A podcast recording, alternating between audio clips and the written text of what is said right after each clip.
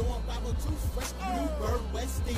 It's Bible too fresh, it's Bible too fresh. Yo, I'm Bible too fresh. It's Bible too fresh, it's Bible too fresh. Yo, I'm Bible too fresh. It's Bible too fresh, it's Bible too fresh. Yo, I'm Bible too fresh.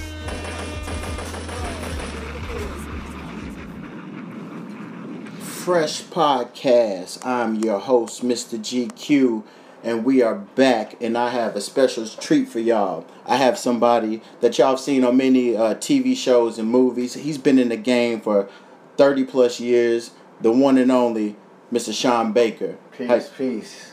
how you doing, brother? All right, man. It's a blessing. It's a blessing. Thank you for having me on the oh show. man, thank you for being here. Much appreciated. Of course. Of It's all good. How's your day been going? Blessed, man. Any day above ground is a, is a wonderful day. You That's what I mean? right. Somebody didn't make it, so I'm thankful for every second.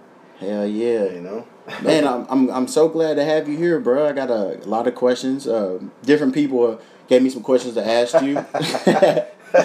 It's like the SATs or something.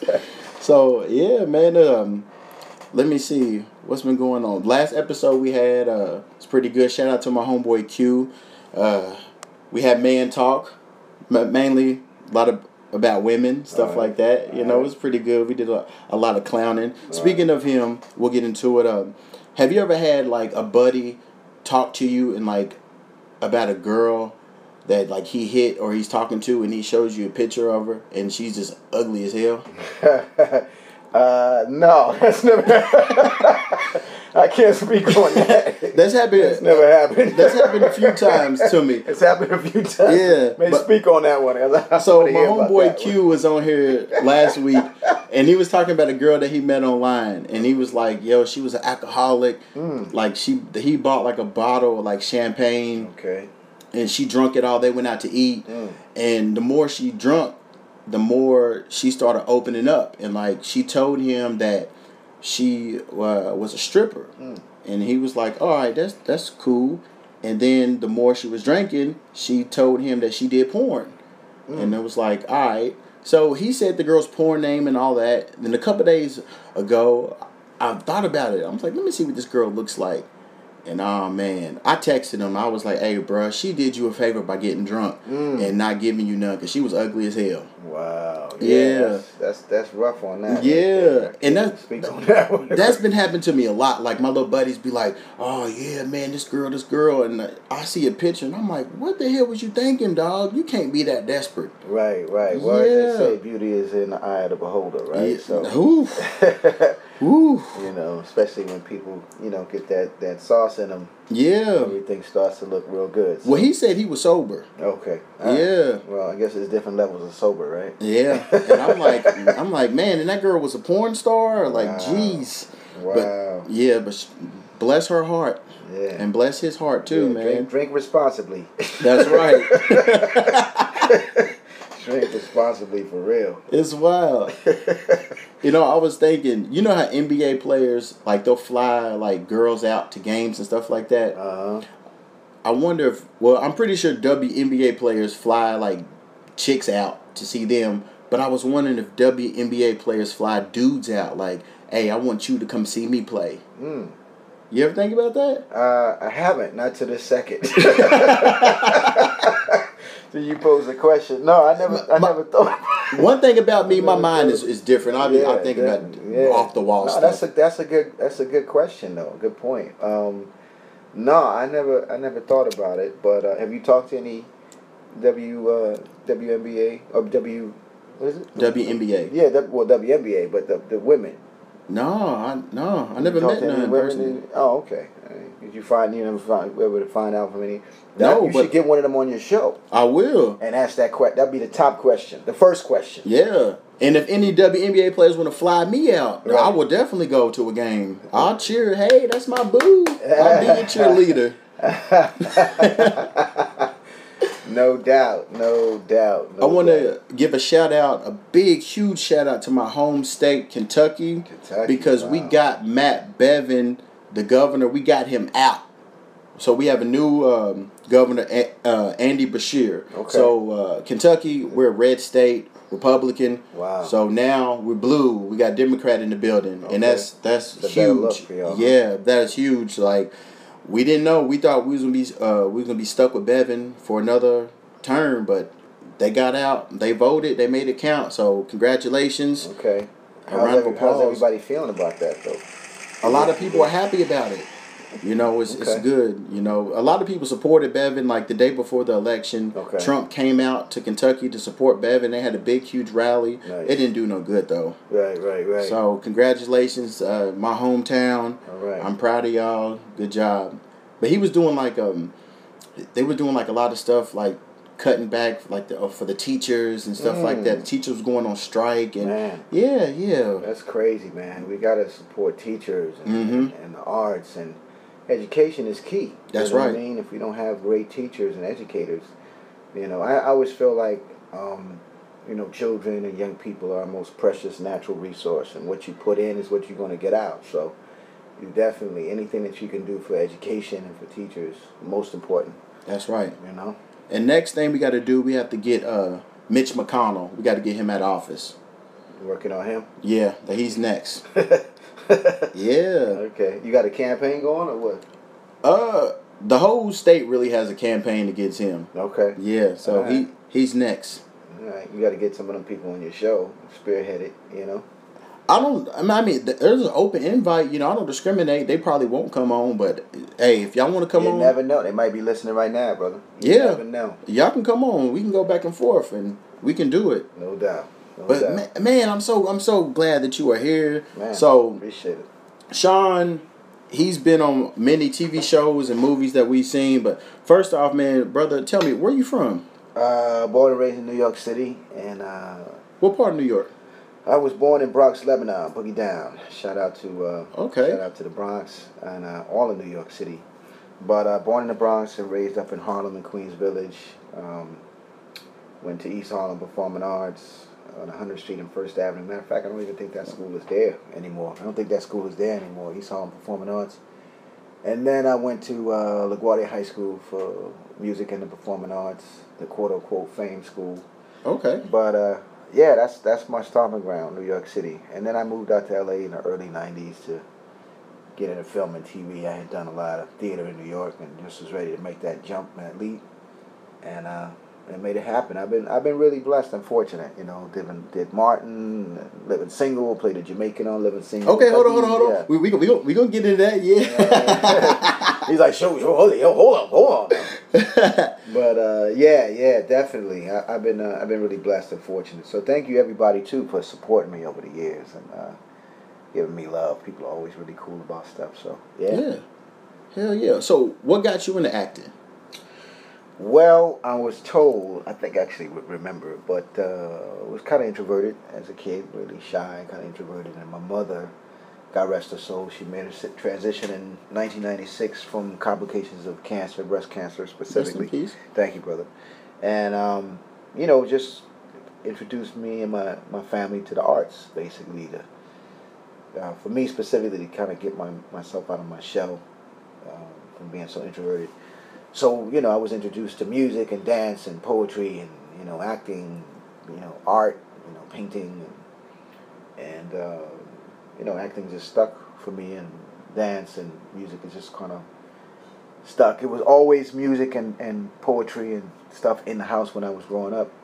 And um, I saw my first Broadway show when I was about eight, seven years, eight, eight years old. Was Gregory Hines, the late great Gregory Hines, in a show called Coming Up Town. He played Scrooge, and when I saw him on that stage, man, I was rocked. I was like, yo, that's that's exactly what I want to do. I kind of knew at that point. So just uh, can continue to hold my honed my craft and um, studied at uh, Bernice Johnson's Cultural Arts Center in Queens, New York, and uh, a lot of people know. Um, I don't know if you know Michael Peters. He choreographed the Beat Yeah, yeah. He did a lot of stuff yeah, for uh, Michael A lot Jackson. of stuff for Michael Yeah. Jackson. Um, well, he came through there, and also uh, lot of people. She was actually the grandmother of Prodigy from Mobb Deep. Oh yeah, yeah. So, uh, so She had that him- school. Yeah, exactly. So I would see him uh, as a shorty, just you know, coming through there and you know, taking uh, classes. Matter of fact, his father, rest his soul, he taught me percussion, taught me the bongos. So, uh,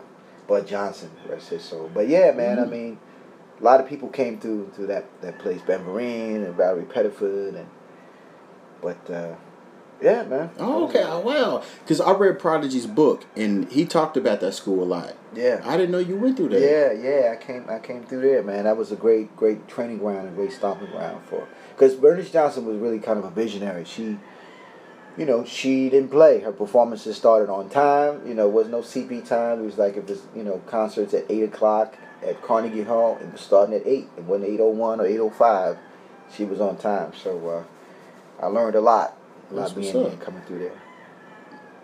Oh yeah, that's that's the chicken. yeah. Chickens coming home to roost. huh? Yeah, we talk about on the podcast like yeah, like chickens interrupt. You bring it. You bringing Kentucky with you, huh? You know what's crazy? Like I'm from Kentucky. I only have one neighbor with chickens, and I moved to LA, and I've had two neighbors with chickens in like two totally different areas. Wow. Yeah, it's crazy. Like the last crib I lived at had chickens, and I moved over here, and there's chickens again. I want to say one thing too about the chickens, though. I want y'all to please stop fighting over chickens, please. Oh yeah, Please, there's What- plenty of chickens to come up, go around. Stop fighting over them damn chickens, please. good, good, good segue because on the list we have Popeyes. Oh, And the, the Popeyes uh, the chicken sandwich is back, and it's crazy because somebody got stabbed in the restaurant not and funny. died. It's really not funny. Yeah, Really, y'all. Come on now, seriously. that's crazy. Like it's not No, worth it. It's not worth your life. I didn't even try it yet. I do like uh, Popeye's chicken, but I haven't tried uh, tried that new chicken sandwich. I don't, you know, I've been hearing mixed reviews about it. I'm not trying to blast it, but I can tell you it's not definitely not worth nobody losing their life over. So, on the real, stop fighting over chickens, y'all, please. I had it the first time they did it, so I'm gonna try it again the second go around. But out here in LA, they was gonna jump one of the employees because the employee was selling chickens sandwiches on the side out the back door. So yeah, they was gonna fight the fight their coworkers. Wow. Yeah, it's crazy. Yeah, man, we, we could do better. We could do Mhm. much better. I think. You know. So, what was your first role? What was your first big role? Um, first big role, I, you know, um, probably the first thing I did when I moved to LA, which was House Party.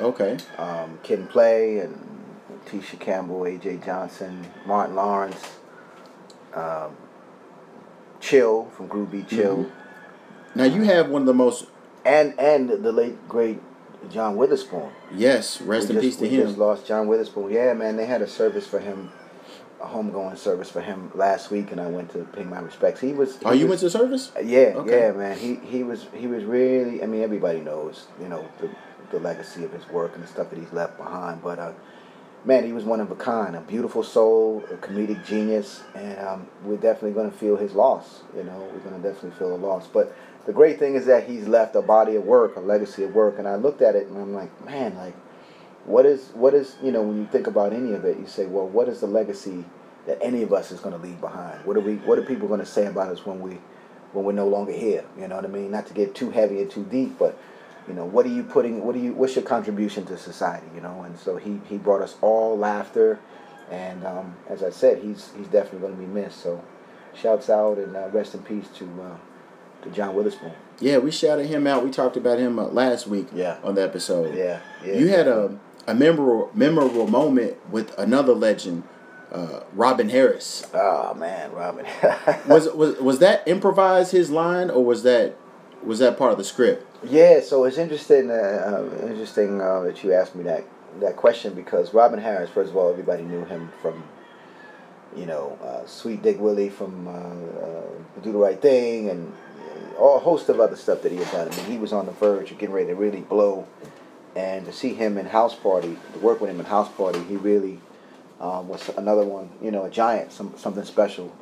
Um, but to be honest, actually, the Hudlin brothers actually overwrote the film, right? So they had written a lot of stuff and they had put in, put comedians and a lot of different people.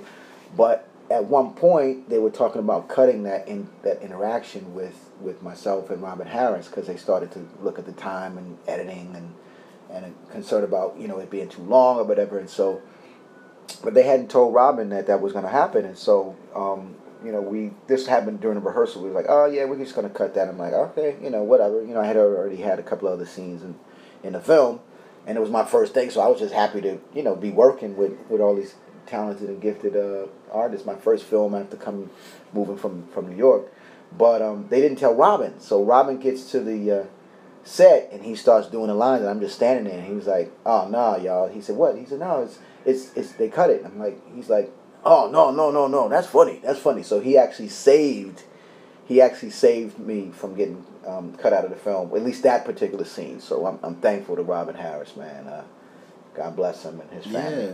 Yeah, he's hilarious. Like, Yeah, I listen to him on, kids and on Pandora. yeah, we used to go see him at the Comedy Act Theater, and he used to- he used to host the Comedy Act Theater and stuff like that. But uh, genius, man, another genius of comedy. Yeah, because me and my buddies, like back in the day, we were always like quote that little part, like Clinton, Clinton X. Yeah, no, thank you, thank you for that, man. Uh, like I said, it, it was all due to to Robert Harris. I mean, obviously the Hudlins wrote that. Uh, shout out to uh, Reggie, Reggie and Warrington Hudlin, um, but for giving me that opportunity to uh, to be a part of the film. But but uh, Robin Harris is really the one that saved it for me because they were getting ready to uh, they were getting ready to cut it. So yeah, that movie. and it's a cult classic. That movie's. I mean, people still come up to me to this day and talk about you know quote like you said quote different parts of the film, and it was really a launch pad for a lot of artists, a lot of people. yeah, I got the DVD. Yeah, yeah. Thank you for owning it. Yeah. that means I get a check. hey, it's all good. That movie seemed like it was fun, like to film. Like you guys had a good time. Yes, yes, we, we did. I mean, it was, you know, I was, like I said, I was, what, like 19 or something like that. I think I was 18, like 19, 19, 20. Um, like I said, when I first came out to LA, that was the first thing I did. So I was just like, you know, bright eyed and bushy tailed. I was like, man, I'm, I've arrived. I'm in Hollywood. I'm working with these giants, you know, Martin Lawrence and Kid and Play and, and uh, you know, Witherspoon. I remember the scene when, when, you know, John Witherspoon was yelling out, talking to the, the passerbys and people going to the party. We, I was there that night when he was filming and he just had us in stitches, man. Like I said, it was a master class in comedy. And to see Martin Lawrence get his off and you know, it was it was just a beautiful it's a beautiful time, man. Wonderful time. So I'm thankful. Yeah.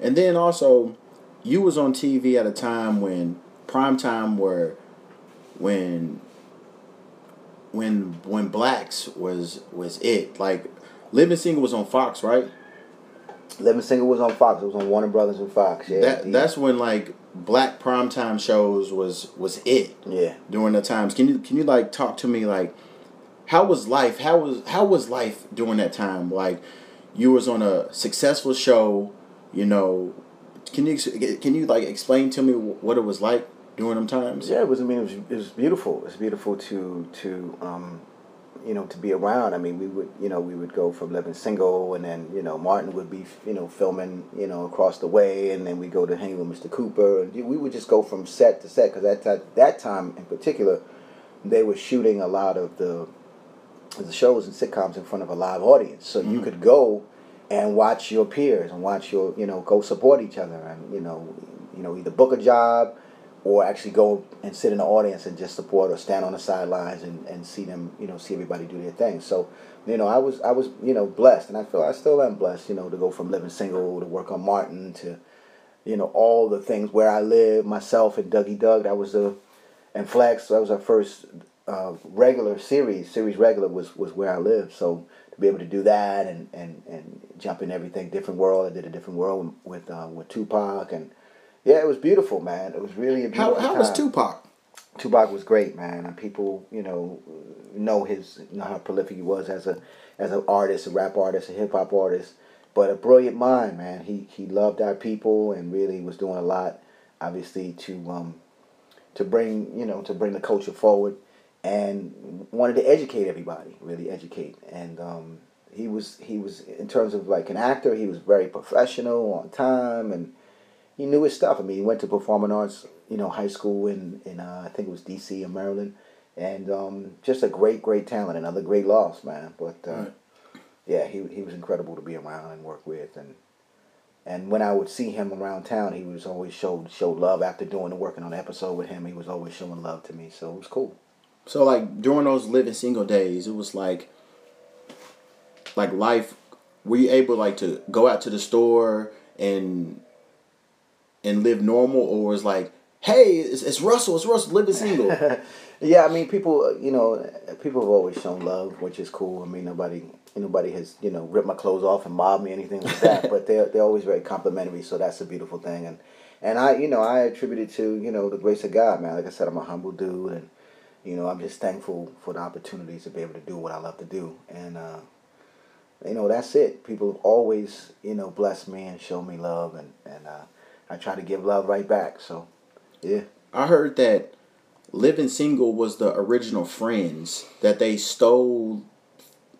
They stole the idea from Living Single and made Friends white, basically. Yeah, yeah. I mean, uh, that's what I heard. I mean, I wasn't, you know, I, I, you know, I didn't sit in on the meeting, so I don't know particular what, you know, but it, it seemed like, you know, that they had taken the idea from, from Living Single, and it probably was, you know, a fact that they did. But the only thing about it, you know, Living Single was set in New York, so was Friends. But I don't know how you're gonna do a show called Friends in New York City and then not be any black people on the show. Like that's crazy to me. You know Yeah. what I mean? Like, you know, because I went to school with black people, white people, Dominican, Puerto Rican, Haitian, Jewish, Italian. Like New York City is a you know a, a, um, metropolitan city. You know what I mean? Um, uh, so it's the bit literally the Big Apple. You have people from all over the world in New York, and how do you do a show like Friends and not see any black people? But regularly, you know. What I mean?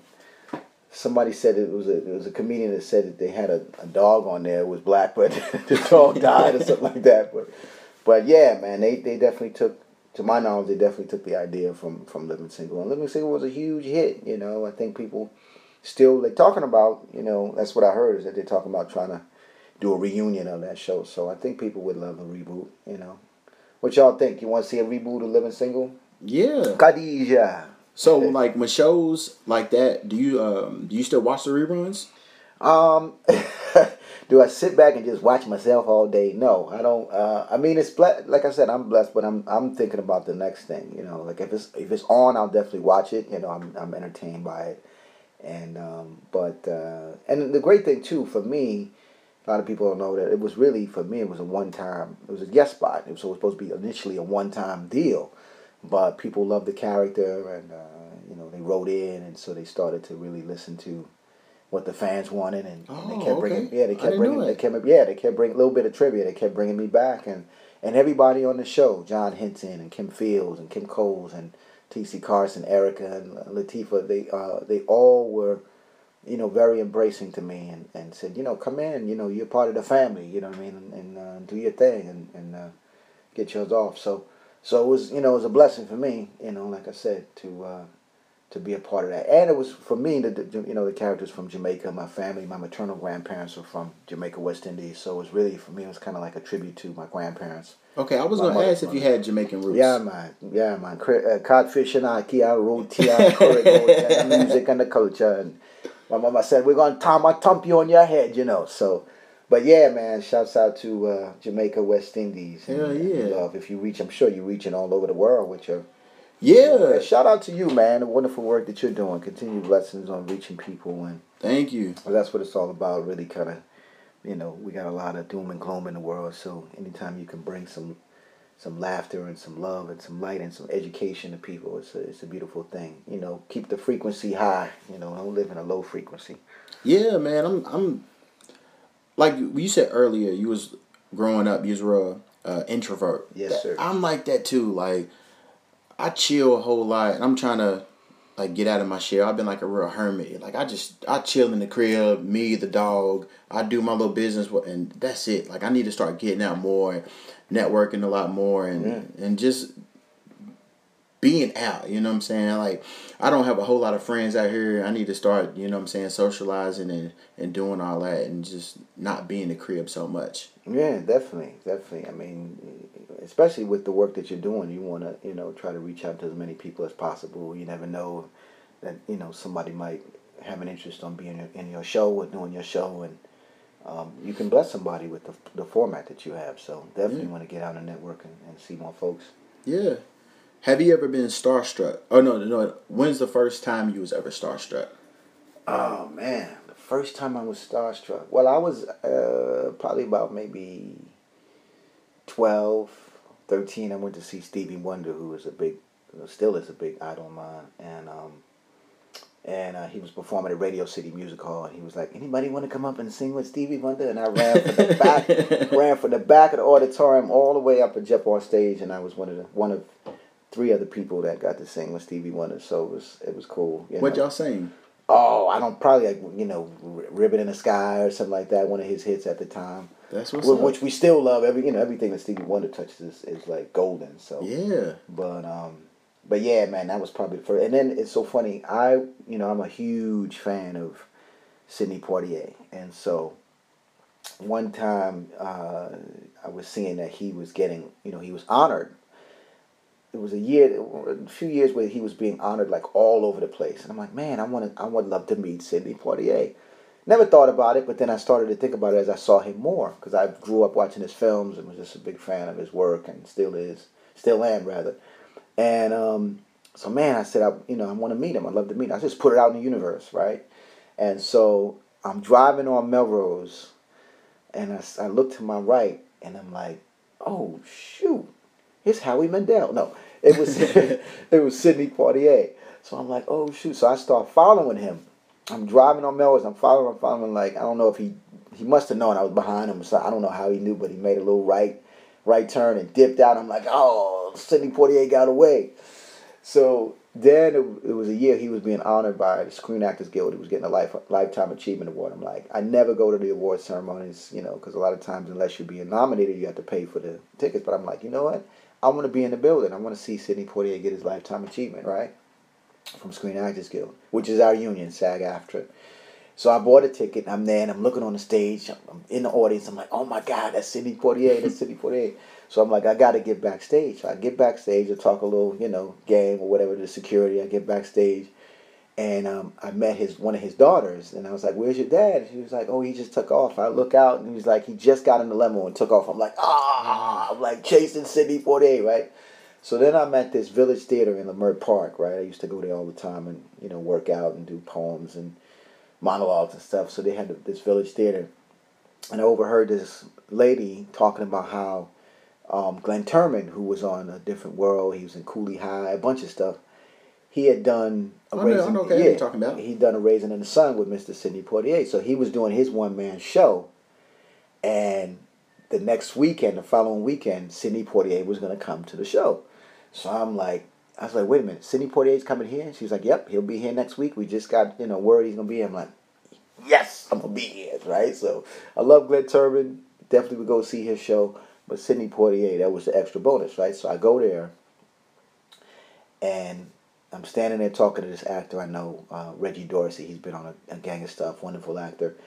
And um, I look to my right, and coming towards me is Sidney Poitier. I'm like, oh my goodness. I said, Mr. Poitier, my name is Shaun Baker. I'm a young actor. I said, it's an honor and a pleasure to meet you, sir. I've waited a lifetime to meet you. He said, the pleasure is mine, Mr. Baker. they call me Mr. Tibbs. So, uh, so he, I said, you know, can I take a picture with you? He said, absolutely. So I took a picture, and then he walked away, man, and I cried like a baby. I cried. Just grabbed me like, "Yo, man, I know, I know, that's Sidney Poitier." And then I started, then I started to see him everywhere. Hey, Mr. Poitier, how you doing? I see, I saw him at the gas station. Hey, Mr. Poitier. That's but man, we, we we have our legends, man, and we gotta, you know, we gotta big them up while they're here. And, That's right. Uh, you know, give them their roses while they're here, man. But he's he's the paved he's paved the way for so many of us. So I'm thankful to him. And then we lost we just recently lost Diane Carroll, who was another Yeah. legendary trailblazer. We stand on their shoulders. So shout out to Mr. Poitier. Yeah, it's good that you had a a good um, interaction with them because a lot of times we meet our heroes and it's a disappointment. Yeah, I've been fortunate. I've been really fortunate because I don't really, you know, I'm not really, I don't really get into like you know hero worship and stuff like that. And but um, but yeah, I'm, I'm, I've heard stories about people getting let down by people that they've met and stuff like that. So Yeah, it's, it's happened to me. yeah, is that right? Yeah. Do you want to mention the person? Oh, matter of fact, one of, one of the people we talked about last week it was Paul Mooney. Oh no, are you kidding me? Yeah. I love I love Paul Mooney, man. Paul Mooney's a genius, man. He Shout is, but- Paul Mooney. He is, but it, What like happened, as man? a person, he's a Mooney story? douchebag. No, are you kidding me? Yeah, he's a douchebag. I, I seen him once. Oh no, homie, I'm not no douchebag. Oh, yes, homie, you No, are. homie. I want to see pancakes tap dancing. Oh no, homie. I don't know what you were thinking of, homie. Yeah, he is. I got love for everybody.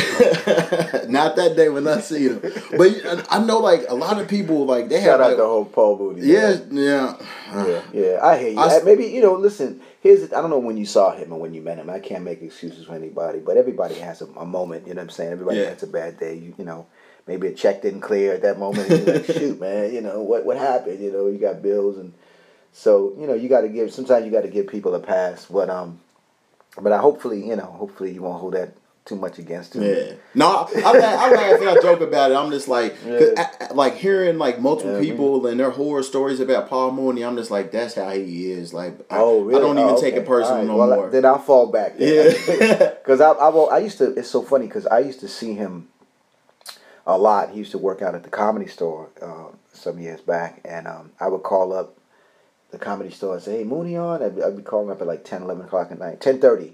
And I say, is Mooney on? They say, yeah, he's going up at 11.30. I, mean, I would rush, rush there to go check him out. And he, he would close the close the, the club down. But, you know, there they go. There they go. They're leaving.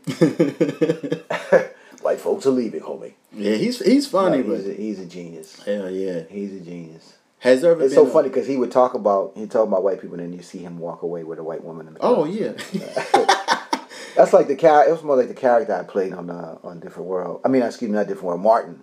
So I was a militant, I'm a militant brother, and I'm gonna paint as much of the snow black as I possibly can. yeah. And at the end, I was hollering at the at the Aquanetta. Aquanetta. Exactly. Matter of fact, okay, we can. Uh, that That was was the ju- that's a segue, right? Yeah. All right, so let's talk about that. Matter of Yeah. fact, I seen that episode a few months ago. Yeah. It was on a it was an MTV two. How was that working with Martin? Man, it was it was wonderful because, like I said, we had worked together on uh, House Party, and that's when I initially met Martin. And uh, you know, back in the day, he used to you know work out a lot at the comedy store. And he would call me up, "Yo, man, I'm going to work out," and he'd come scoop me up, and I go hang with him and sit in the back and you know laugh and you know watch him and learn from him and stuff like that. And but um, when he got the Martin show, it was just like through the roof. So to be able to go and hang out and play. And he didn't even know that I was going to do it until I actually showed up on the set because I had auditioned. Um, shout out to Bentley Evans, who was one of the producers. Okay, producers. pause pause real quick. All right. Yeah. It's funny you said that. Uh-oh. So, all right. No, I, I went in. But the reason why I'm saying that is I, I went in, you know, and, and really put it down. Thank God, and and um, you know, just I, it wasn't like, hey man, put me down, get me on the show, whatever. I went in and and did my thing and auditioned like everybody else, and uh, and and you know, booked the job. So that's the reason why I'm saying it because a lot of times people are like, oh, put me down, and you know, which if you get an opportunity like that and somebody wants to bless you, it's great. But you know, a lot of times you just have to go in and, and fight it out and slug it out like everybody else. So. You just said a name, and when you said that that name, something just popped in my head. Bentley, Kyle Bentley Evans. Yeah, yeah. I right. Bentley. Matter of fact, Bentley was in. Um, I met Bentley at House Party. Bentley was at that time. He was he was acting and, and performing and stuff, and then he you know started writing and, and producing and stuff. So, but yeah, All right. I met, I met him in like 2006. Yeah, 2006. He was in Kentucky with John Salley Oh, for the Kentucky Derby. Oh, so okay, I seen him. I seen him outside this club. Right. So it was me and my buddies was out there, you know, just goofing off, talking to John Salley. You know, Yeah. he was just shooting the shit with us.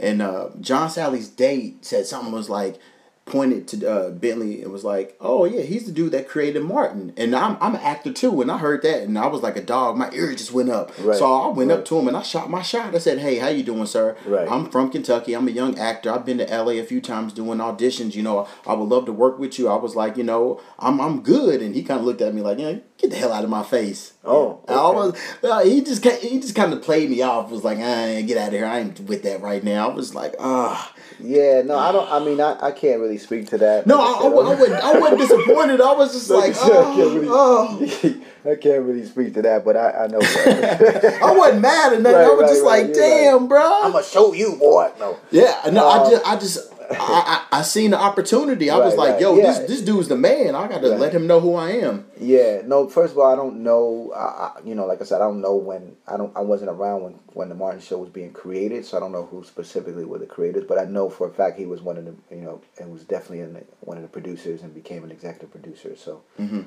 um, but uh, yeah, I mean, shouts out, shout out to uh, Bentley. Yeah, shout out to him. Yeah, for sure. If you're listening, hey man, I'm still acting, and I'll, I still love to work with you. Yeah, yeah. Send him a clip. Hell yeah. Yeah, I'm I'm I, I did a movie like two or three months ago. oh, nice. I'm waiting for it to come out, so hopefully what's the name of the What's the name of the movie? Reboot Camp. Reboot Camp. Yeah, Okay. and the guy who um, I had on a podcast where you listen to, Yeah. that's where I met him on the on the set because he was in the Oh, movie too. Nice. Yeah. Nice. Congratulations on that, man. We've Yeah. looking forward for that to, to, So- to come out and stuff like that. Yeah, I can't wait to see it. Most definitely. But yeah, working on Martin, man, was a wonderful was a wonderful thing um, to be able to go in and have a good time. And you know, though everybody on the show, not everybody, but most of the people I had already known, like I know Martin and knew Tisha, I know Tisha Campbell, and and, and then Tichina, uh, Tichina and Carl Payne and I went to high school together in New York. Oh wow! So yeah, and then Tommy I knew from just kind of being around in the business and Rest stuff. in so peace, Big rest in Tommy. peace, Big Tommy, man. Another another loss for us. But yeah, man, it was it was an opportunity, a great opportunity to just go and play and have a great time and and laugh. I knew if, if I could make Martin laugh, I was doing good. So Yeah. a couple of times I saw him, you know, kind of chuckling and breaking character a little bit. So I was like, okay, I'm on point. I'm like, I gotta hold it. I gotta hold it. You know, yeah, use my theater training just to stay in it. yeah. But- No, no, man, you killed it. Yeah, thank you, man. Hell Thank yeah. thank. It's fun, man. And people love the character, and I've been, like I said, I've had you know wonderful looks and really been fortunate and blessed. So uh, thank you, thank you, thank you. Continue. Something else when I was reading, you're a black belt. Yeah, I train in uh, Shotokan karate, uh, Japanese. So uh, I trained my my sensei is, is Marcus Delgado, who trained Wesley Snipes in college and Oh, did his early movies, Passenger Fifty Seven and Blade. You should, matter of fact, he's in Blade, so you can see him get off in Blade.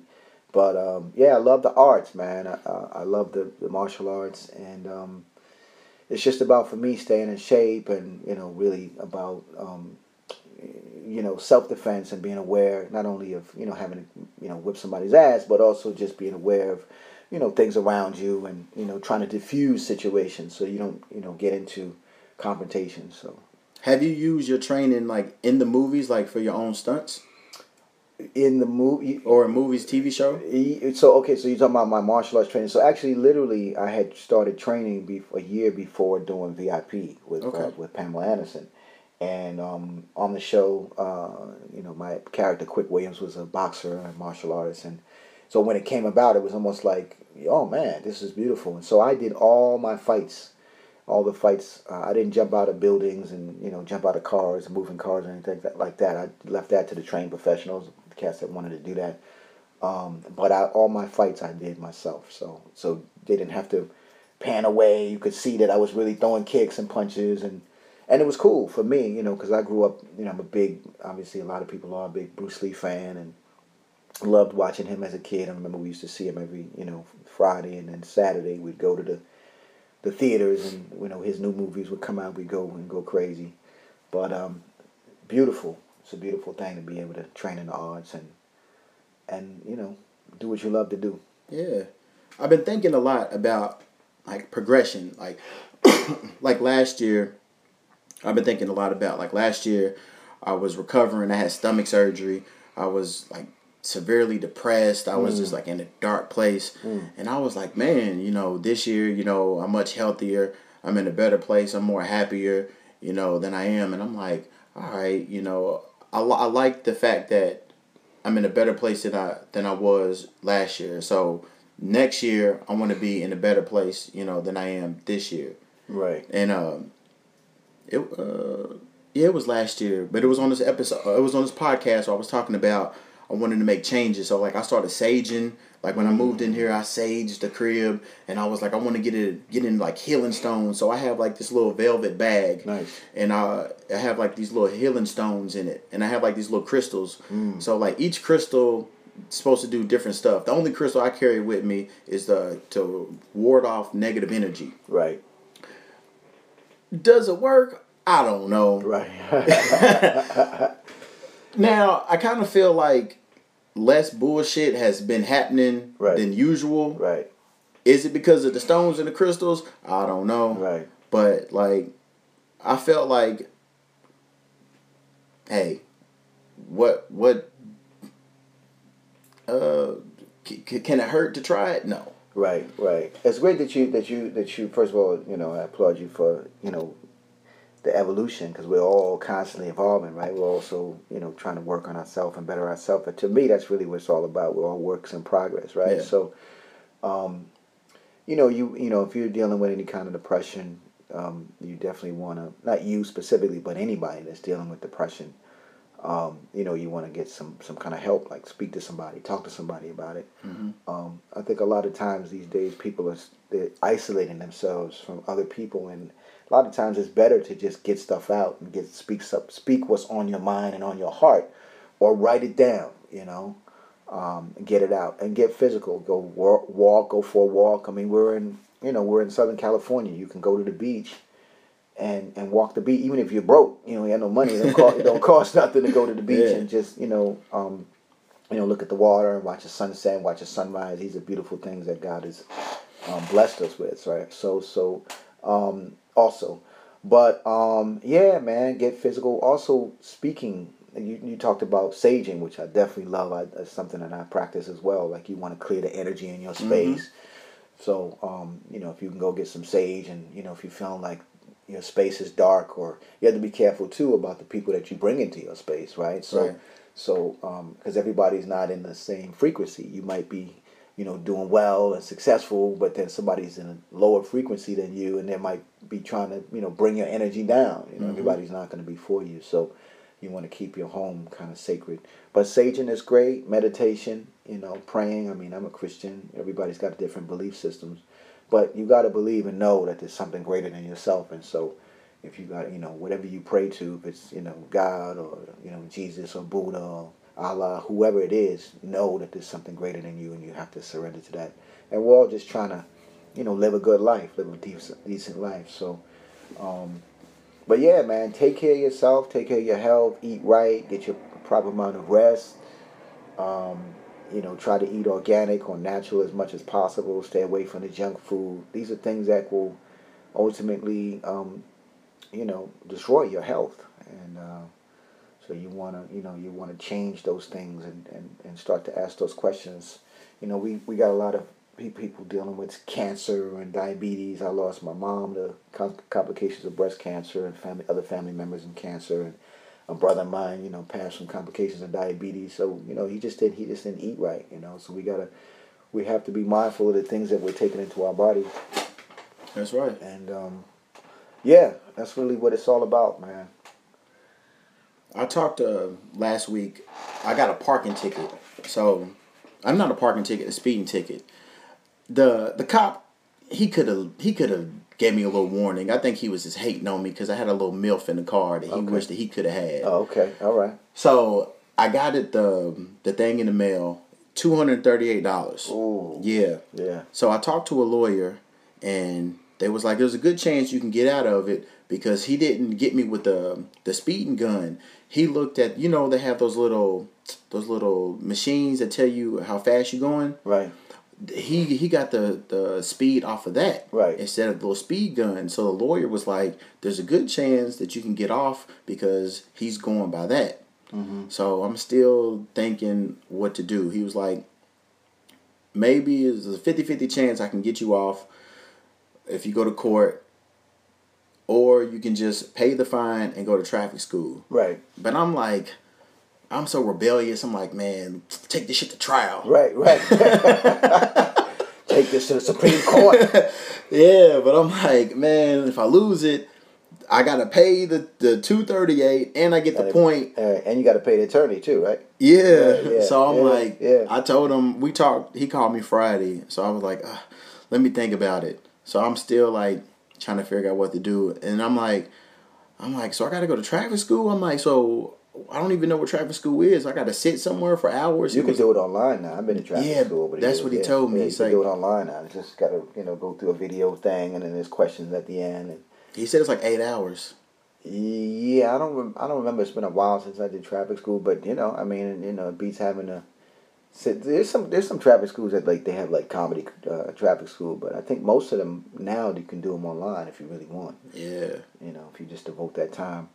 But um, and then I did like community service because I don't, you know, I don't want to give up the money. So I was like, I'll go and you know work at. I think I worked at like a um, what do you call it, Goodwill or something like that. 'Cause I was Okay. like, "Nah, I'm not giving up no money like that. Yeah.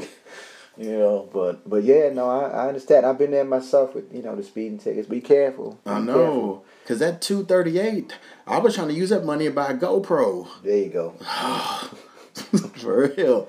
So yeah, I'm like, man, this is ridiculous. Like, and I'm thinking like all this money that they get from like speeding tickets and Right. parking tickets, like what are they doing with it? Because they're not fixing the potholes. They're not fixing the potholes, and we got a homeless situation that's Yeah. out of control, man. Mhm. It's crazy. It is crazy. I actually was fortunate enough. I'm involved with an organization called Homewood LA, and we basically how it works is we had um, 12 different writers interview people who were homeless at that moment or had been homeless previously, and they um, extracted these stories from their life. And over the course of um, 10 days, um, these 12 different stories, these monologues were, were done in 50 different productions in Los Angeles. And we, by what, over 500 actors, we actually raised over 100000 $150,000 for homelessness and donated to the Midnight Mission for their efforts Okay. downtown. So, I mean, you talk about where all this money is going. You know, we definitely can. You know, they can definitely build um,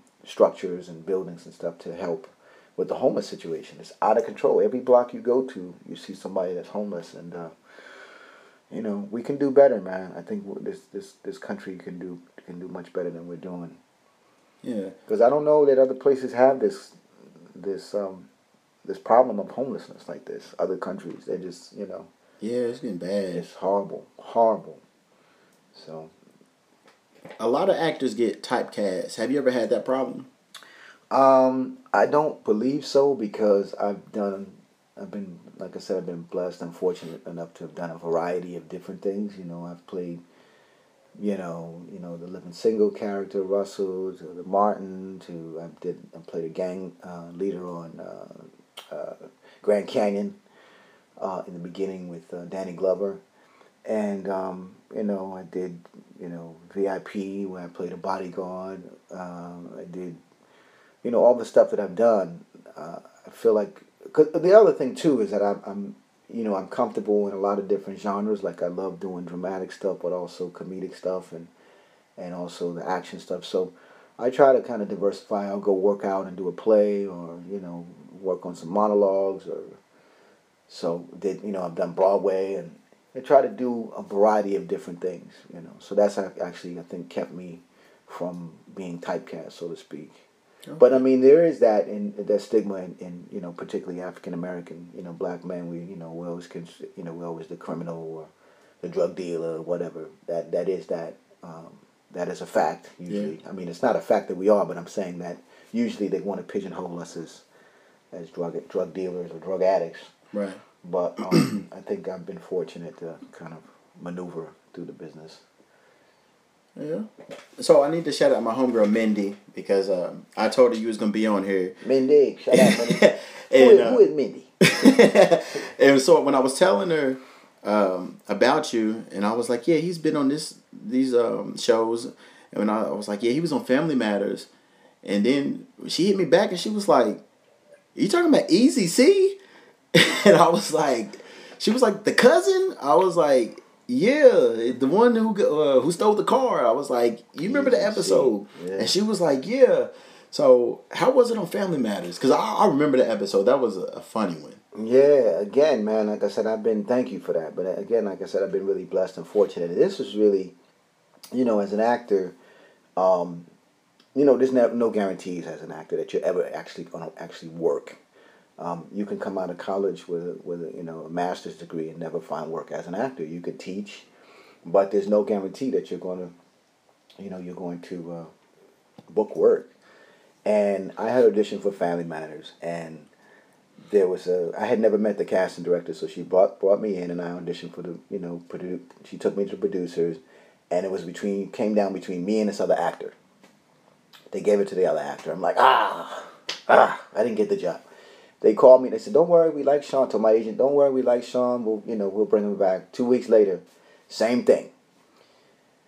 Me and another actor got, gave it to the other actor. In the middle of the week, in the middle of the week, with two days left, they called me. They had fired the actor that they had hired and called me, and I had like two days to learn like six six scenes, I think it was, and that's how I got booked the job as Easy C. So it was really for me, it was just like whatever's for you, in your life, whatever's for you, can nobody take from you. That's right. You know what I'm saying? That was mine. That was my job from the beginning. It just was like it had to go through this channel or this way that God was like, okay, I'm gonna give it to you now. I'm gonna see if you, you know, you're really hungry for it. And and uh, it was a blessing. Matter of fact, it was the week.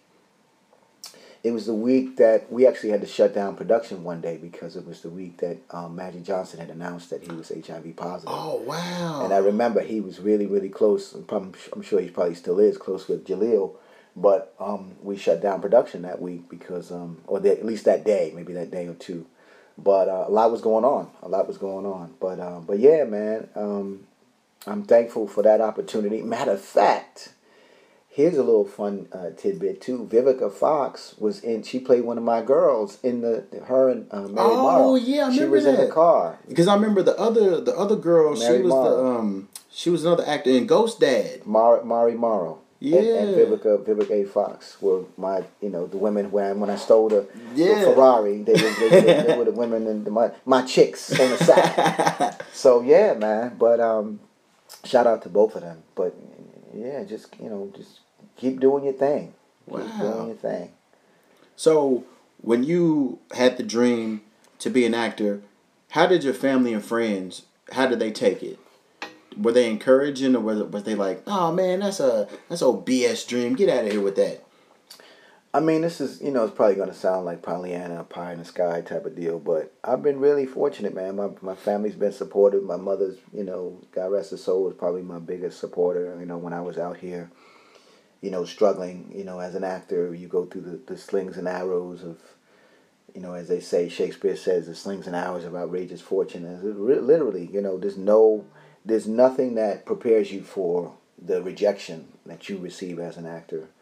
Um, they don't you know they don't really tell you that so you really have to have a thick skin and you have to um, have a, a belief in a higher power and stay prayed up and just know that you have a talent that you want to share you know you want to share your gift with with the world. And um, but my family was has always been very very supportive. In fact i have you know a sister who's an incredible vocalist uh, gloria jones townsend. She's an incredible artist. She's she's out of atlanta georgia. Um, I have a niece that's a model. You know, I went to see her recently, uh, model for this um, organization, this event. Uh, Shid- Shidubam uh, walk the walk the runway for uh, breast cancer, and then I have a cousin, Gil Debo, who's a wonderful actor in, in uh, back east in New York. So, but all my families have been, been always been supportive uh, of me, and uh, and so it's so funny doing it. You know, you always have family members. Who is that coming out the woodwork? I never knew this person. You know, it's like, yeah, that's my cousin. He's he's famous. You got some money for me, cousin? You never had that? of course I've had it. Okay. that's what I'm saying. I'm like, Dad, bro, who is this? I don't know them people. but um, but yeah, no, I, I've I've been really fortunate and blessed to uh, to have a supportive family for sure, for sure. Yeah, yeah. You mentioned uh Pamela Anderson earlier. How Yeah. how was VIP? Yeah, I mean, it, it's so funny because um, meeting uh, Pam, I had auditioned um, actually not for that show, but I think the previous work that I had done, they basically my they my agent sent my reel, my acting reel, to the producers of um, VIP and Pamela Anderson, J.F. Lawton. Shout out to J.F. Lawton who wrote Pretty Woman. Um, J.F. Lawton and Pamela Anderson were the producers and creators of, of VIP. And I met with them, and the first thing that Pam said was, um, I got a crush on you. I'm like, well, I, got a, Hey. I got a crush on you too. and I, I walked out of the meeting like, I got a good feeling. I'm going to be working with Pam Anderson. So um, it was great, man. I mean, Hell she's a sweet, sweet lady. Always very generous. Uh, always very, uh, you know, she educated us on a lot of stuff that was happening in the business and you know when one thing I respect one of the many things I respect about her too is that she when she would do interviews right she knew that you know a lot of the times people wanted to interview her but she would make sure that everybody in the cast would get an interview. Even if they didn't use it it kind of you know gave us the opportunity to get you know have interview skills and build up our interview skills. And um, she insisted that everybody get interviewed before she would get interviewed. That's what's up. so, but she's always been very, very complimentary of me and my work and supportive, and so I'm thankful for that opportunity to have worked with her. Shout out to Pamela Anderson. No the doubt. first Playboy I ever seen was Pamela Anderson. it was my stepdad's. No doubt. yeah. And something else, uh, when I was doing my research, I seen I'm kind of jealous. You been to the Playboy Mansion? Yeah, we actually yeah, I met I met Hugh Hefner. I got a picture with Hugh Hefner, and we, we got to see what the love griot was was about, and all the freaky stuff that was going on. Oh in there. man. Like I, You know. I, I be kicking myself in the ass. Like how come I couldn't have like made it Right. sooner? Couldn't have been so I could have. So I couldn't have like went to the Playboy Mansion to the Playboy parties, man. Yeah. And now he's he's gone. So it's a wrap for that. Yeah, yeah. Who uh, does anybody who owns the Playboy Mansion now? I don't even know. Some I some dude, but he bought it. He bought it and uh, and made it a church, probably. Well, I, I know he, he bought it when Hef was still living, and the agreement was Oh. Hef can still live there until he died. Oh, But the okay. guy owned it still. Nice. Yeah. Nice. So when Hef passed away, he moved right in. Oh, okay. Yeah, Yeah, it was it was it was cool, man. Hefner, Hugh Hefner was was uh, was was great to be around and and meet him, and you know, obviously we, you know, some of us grew up on Playboy, but uh, yeah, to be able to shoot at the mansion, and and then you know, I went to a party after that over there, and it was cool. It was live. It How was the live. parties? Uh, Well, I didn't. I didn't go to parties. I went to one party. Okay, how was the- okay, how was the party? no, it was cool. It was. And you went to more, more than me. He's baby Hef. no, but um, yeah, no, to be able to be in there and know that all that crazy, freaky stuff was going on in there was was pretty wild. Hell Um, yeah. Have you ever met a celebrity and you were shocked that they knew who you was? It was like, oh damn, so and so knows knows me and my work. Yes. Who was yes, that? yes, yes. So, um, when I was thirteen, um, I met Eddie Murphy. Okay. at the uh, Red, I think it was the Red Parrot Club in New York City. Matter of fact, I got a picture. I got to find this picture. I asked my brother, "Where's the picture, player? Give me the picture." so, but I got a picture with me and Eddie Murphy, and I was like thirteen, and when he was, you know, on on I was about to say Living Single, he was on Saturday Night Live, and when he first broke through, I think it was Forty Eight Hours um, was on at that time, and so you know, I mean, I was an Eddie Murphy, still am. Like I love Eddie. Eddie, if you're listening, man. I want to work with you, brother. Me I want too. to work with you on the real. but love Eddie Murphy. I remember late at night, my mom would turn that stuff off. I'd be like laughing, put the headphones on. We had headphones back then, and I'd listen to Eddie Murphy, Delirious, Raw. And so years later, I'm doing VIP, and I'd gone to one of the premieres. I think it might have been the Nutty Professor or one of those movies, uh, one of his uh, movies um, that was out like at that time. And I introduced myself to him. I said, "Man, I'm Shaun Baker." He said, "No, I know who you are." I'm like, "What?" Like, living VIP was out, Living Single was out, and I was just like, "Man, like, man, I love you, man." So we were talking, and I said, "Man, you're a hell of a dramatic actor. You know, you're a hell of a dramatic actor. T- trust your, you know, your stuff." And and you know, he just kind of looked at me. and said, "Okay, thanks, man."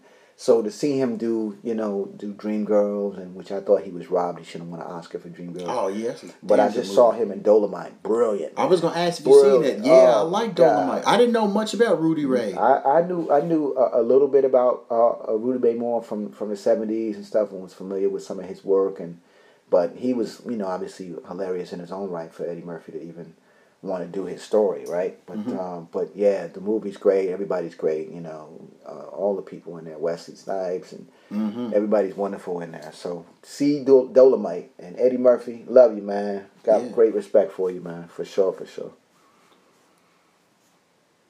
Is there like like a little friendly competition, like rivalry, like in Black Hollywood, like amongst the actors? Because you know it's so limited with the roles. You know, white actors, there's plenty of roles for them, but like the black actors, it's so limited. Like you can go to an audition and see the same dudes multiple times.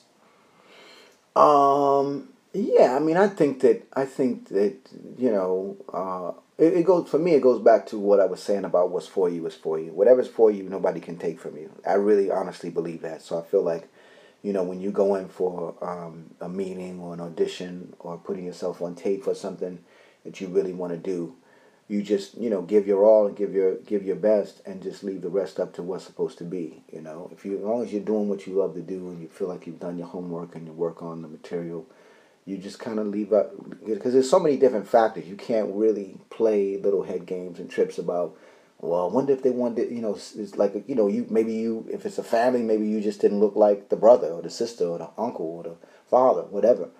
Um, you just do what you love to do and just and you know, do your best and, and leave the rest up to what's supposed to be. Um, I never felt like I was in competition with anybody else. I, I feel like I'm you know in my own lane and you know everybody's got their own race to run, so to speak. Um, but I, you know, again, I've been blessed. I'm fortunate, so I don't, you know, there's obviously stuff that I want to do in the future, and and but I feel like I'm in competition with myself to constantly get better and work on my craft, and you know, keep doing what I want to do. Okay. All right. What's um, what's the latest thing? Like last a few weeks ago, we talked, and you told me you had a movie that uh that came out on TV. Yeah, so I have uh, there's a three projects that are out right now. One is called the Zim. It's about the land seizures in Zimbabwe, so that's out in, in the markets in um, the independent film circuit. Also, Atone, uh, which is about a pastor who's trying to make amends for some things that he's done in his life. Um, that's out. And then I did this project. It's on TV One. It's been airing a lot on TV One. It's called Dinner for Two with uh, Mack Wilds, Tristan Mack Wilds Okay. and um, I play a, a, a recovering alcoholic. His his dad, who's you know, he's trying to you know Tristan's character, Mack Wilds, excuse me, Mack character is trying to deal with some stuff in his life, and I'm kind of there to kind of be a support um, for him and motivate him and keep him you know really inspired. So I'm really proud of all that. And then I have a project um, coming out called Swagger. You'll be hearing about it. It's from uh, Reggie Bythewood. Um, and he, you know, he wrote uh, Shots Fired and um, a bunch of stuff. Loving him and his wife wrote Love and Basketball. A bunch, a bunch of stuff. Incredible, Okay. uh, incredible talent. Writer, director, producer. So you'll be hearing about that Swagger. Um, but yeah, man, there's things happening. I'm still doing, you know, still do. I just did something with Home with LA recently. We just did. East West players asked us to come and do a night of um, the story, so I just did that and just constantly looking for stuff. I'm, I'm, you know, there's a couple of projects that I'm, I want to produce, so I'm, you know, working on that, slowly getting that stuff uh, up the, off, off the ground. But that's it, man. Just staying creative and staying motivated and staying inspired and, and trying to inspire other people to, like I said, stay healthy, you know, eat right, um, you know, uh, stay positive. There's a lot of stuff going on in the world. which is kind of, you know, I'm, I'm all about like staying away from negativity and, Mm-hmm. you know, trying to be on a high freq higher frequency, and uh, anything that's negative and low frequency, I don't, I don't really have time for, you know. Do you still take acting classes? Um, yeah, often, coach? yeah, often, no, off and on, definitely. I'm still, I still jump in classes, and I have, uh, you know, a couple of coaches that I work with as well. And then I'll, you know, I'll, I'll you know, uh, go and work out in a play or do readings, play readings, workshops. I'm getting ready to do a, a workshop uh, of a production about the military, so that'll be coming out. Um, we're going to be in rehearsals in the next couple of weeks. Excuse me. So that's going to be over at the Pacific Resident Theater, which I'm a member of. I've been a member for for some time now. Excuse me, but um, yeah, I'm also I'm always you know working on material. You know, I love Shakespeare, so I'll just read Shakespeare. I'll go to places and you know work on a poem or a monologue, or you know, you constantly. I feel like if you you know if you're if you love what you do, you you know you have to continue to put like they say you know comedians, you know if you're off stage for more than a week, you're in trouble. You know most comedians. I've never done stand up, but most comedians say they have to. I actually heard this from Paul Mooney. he said he was talking about you, you know you got to stay on stage, homie. Um, I was but- gonna ask if you did stand up. yeah, I, yeah, I've never, I've never done stand up, but but I, I, I understand the com- concept of keeping, you know, always working on your craft, and so um, you're always trying to sharpen your skills, and so uh, uh, you know, comedians I know, at least the you know the great comedians try to try to work out as much as possible. So when you don't see them, you know, and they're not doing big tours, they're always usually at the smaller clubs, and even if they get up maybe once a week, that's the idea to just keep working on their stuff. You know, it's like going to the gym and working out. You know, you don't you, right. you don't go for months and months. You it's like you you can't go for you know months and months and months and months and months and not work out and then work out for like five hours. You know, you try to do, you know, as much as possible, maybe once a week or twice a week, and you know work on those those muscles and, and keep that stamina up. So when it's ready. You know they say when you you know if you if you stay ready you ain't got to get ready right That's right. so Hell yeah. yeah, No doubt. Let's give a shout out. So I check my analytics and like all the cities and countries that listen, I shout them out. So give a shout out to Clayton, Nashville, No doubt. What's up, Clayton, Nashville? Snellville, Torrance, Snellville, LA, Yeah. Irvine, Louisville, Morgantown, Paris, Taylorsville, and Gaston. So shout out to all y'all Shout that's out listening. to all y'all for sure, for sure. Appreciate the support and love, supporting this brother here. Thank and y'all. my you know, supporting me. I love y'all. Keep doing it. Stay healthy. You know, live live in a like I said, live in a high frequency. Keep building. Stay away from negativity. Take care of your health. Get your rest. Drink a lot of water. You know, stay away from that junk food. Yeah, I talk about that on here. I've been Yeah. um, I like alkaline water. Yeah. Oh my. Good. You're on. The, you're you're on the, on the on the on the right path for sure. For sure, brother. Definitely. And I've been uh It's expensive, but Yeah. you know, but but it's good to you know it costs to eat eat healthier, but you'll it'll be better in the long run, I think. I've been thinking about getting the little machine. Yeah. But uh 99 cent store has like the little liters. Okay. Yeah, so I get that. Okay. Okay. Yeah, I love ninety nine cents store. Me That's- too. That's, that's my best friend. Yeah, I talk about 99 cent store all the time. I'm balling on a budget around here, man. No doubt. Ain't no, doubt, shame. No doubt. Um, one thing I'm so happy about on Monday, college basketball started back. UK, we beat the number one team, Michigan State. So shout out to y'all. Nice. And then we we beat Eastern Kentucky the other day by like 40 points. So I'm so happy. College sports is back. UK, we looking good. We lost in football Oh, yesterday. Oh, oh, man. Ah, we was doing good and we just nah, messed it up. It's all good though. Okay. But um, I gotta like my neighbors. I'm pretty sure they gonna they, they gonna think I'm crazy because like the windows is open and like I be I be, I be yelling and like cussing and like They're I like, be "What's excited. going on over there?" Yeah, and like my dog, like I'll like yell and like he'll just jump off the couch and like go like walk away. I'm like, you're not in trouble. Mm. Yeah, I just get amped up. I'm just he, thinks yeah. I start yelling and cussing and he's Right, like, oh. I'm getting away from him. No doubt. No doubt. You're scaring the dog, man. Yeah, I'm like, the man, dog, chill, set up the chill. but yes, I love my Wildcat. so we looking good this year. You know, the freshmen. No so doubt. hopefully we make it to the tournament and we do something this year. All right. So I'm, For sure. For sure. I know, like, oh, um, what do you think about Black Hollywood? In terms of Um, just in, in general, like, do they support each other? Uh, I mean that's a loaded question. I think we do. I think we, you know, I know I'm supportive. You know, when people are doing stuff, I try to go and support people and watch people and let people know. You know, I recently went to see. Uh, uh, I'm trying, I'm drawing a blank right now. Harriet, Harriet Tubman's great. That's out. You know, when they see us. Um, shout out to Ava DuVernay and uh, Kasi Lemmons actually wrote. Excuse me, she didn't write, but she directed uh, Harriet. So yeah, I mean, we you know we had Black Panther. You know, we, we try to we definitely should we definitely support each other. I feel I do. You know, I can't speak for anybody else, but I Yeah. definitely when people are doing stuff, if they're doing plays or they're doing, you know, and have movies out, I always let people know and do blasts about it. You know, go see this movie, support this movie. There was a great movie that uh, called Widows that you know I loved. Uh, with Viola Davis and actually Cynthia Erivo, who plays uh, um, who plays Harriet, is was was in it. A lot of people didn't see that movie. You know, um, you know. I wish they would re-release that movie. Another movie I saw, which was called um, Last Black Man in San Francisco. Brilliant, brilliant, brilliant, brilliant movie. These two young actors. I don't, I'm not familiar with them, but they were phenomenal. Danny Glover's in it. Um, Tichina Arnold. Uh, what's my man's name? I'm, I'm drawing a blank. Comedian. Uh, uh, Mike. Mike. Mike uh, anyway, I'm, I'm drawing a blank right now. I It's all can't good. believe- I can't believe can't believe I'm I'm drawing a blank on a brilliant comedian. Anyway, it's a great film. Uh, if you get a chance to see it.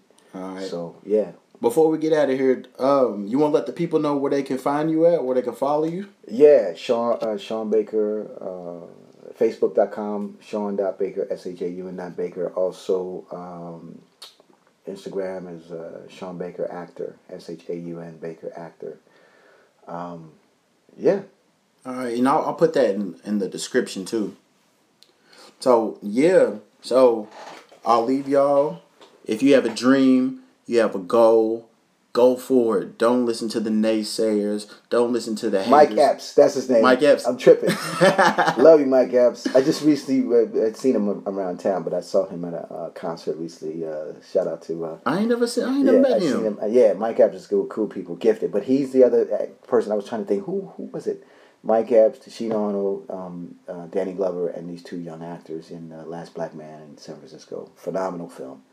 So I had to get that because it was gonna mess with me if I didn't mention it because he's he's gifted as well. But um, yeah, for sure, for sure. Go after your dream. Um, don't listen to the haters. Don't listen to the naysayers. Um, if you if you have a uh, if your job, if they um, I'm drawing I'm I'm drawing a blank too. If your job, if they have the promotion, go after it. Don't let your little hater coworker get that. Yeah. You be their boss. Yeah, yeah. Uh, Belief in yourself. that's right. That's everything. Midterms is coming up. You in college? Study hard. That's Get right. your degree. Mm-hmm. Uh, high school? Nah, y'all finals, y'all midterms. Y'all got, a y'all, got, y'all got a couple weeks before all that. SATs, right? Fine. Yeah. yeah. But um, yeah, I want y'all to have a good. Uh, go ahead. Always give your best. That's right. always, always, always, always give your best. Give 150%. Because um, you never know. Somebody's always watching. And, it, and, and, and also for your own self. You know, when you when you when you give your all, you could say, "Man, I, I, I put it all out on the table, and there's there's nothing left until I you know rejuvenate." But always give your best. Don't do anything half-ass. You know what I mean? Be be if you whatever it is you want to do, you know, they say if you're going to be a, a you know a, a garbage man, be the best garbage man you can be. You know, somebody's got to clean up the garbage, right? So And they al- make good money. People be shitting great- on the garbage yeah, man. man. They, they make great money, but but give your all in anything that you want to do, and study whatever it is. Study to to you know to to you're educated on, you know that which you have a passion for. That's right. You know, so you're prepared. I want y'all to have a good week, a productive week. I want y'all to make that money. Yeah. I want y'all to have a fresh week. Yeah. And um, this ending is a working ending. I'm gonna get to. I'm gonna get to a, a, a proper ending eventually. I'm still working on it. I just be winging it every week. I don't know what I'm gonna be saying. I'm gonna I'm gonna write it down one day, but No I'll just be freestyling it as y'all can tell. Ain't no shame in my game. Right. But uh, for everybody out there that I like, I love, I trust, and I respect, fresh vibes to you. Right. Everybody else, uh, yeah. One love. One love. We'll see y'all next week or week after next or whenever. Oh yeah, next Be week. good to yourself Yeah, next week. Uh, and the, the next person. the seventeenth is my birthday. I'm putting my cash app in the Happy birthday, description. brother. Won't y'all bless your boy? Happy birthday, brother. Thank you. I In appreciate advance. it. We out of here. Peace.